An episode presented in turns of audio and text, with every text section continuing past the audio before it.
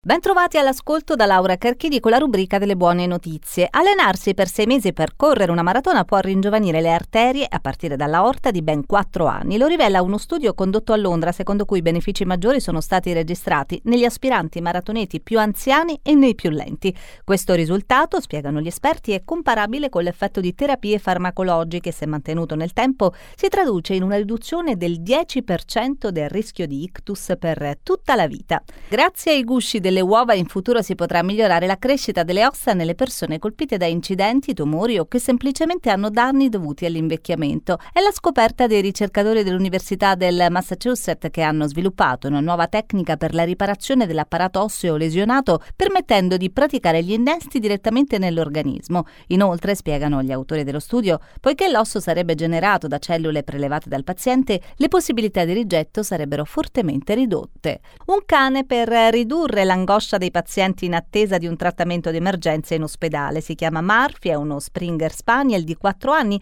ed è addestrato proprio per questa missione speciale. Secondo i risultati di uno studio condotto in Inghilterra, i pazienti che hanno trascorso 10 minuti in compagnia di questo animale da terapia hanno riferito di sentirsi più a proprio agio, felici e meno angosciati tra le mura ospedaliere. Il cane è risultato essere molto intuitivo rispetto ai bisogni emotivi della persona che incontrava. Ed è tutto, grazie per l'ascolto.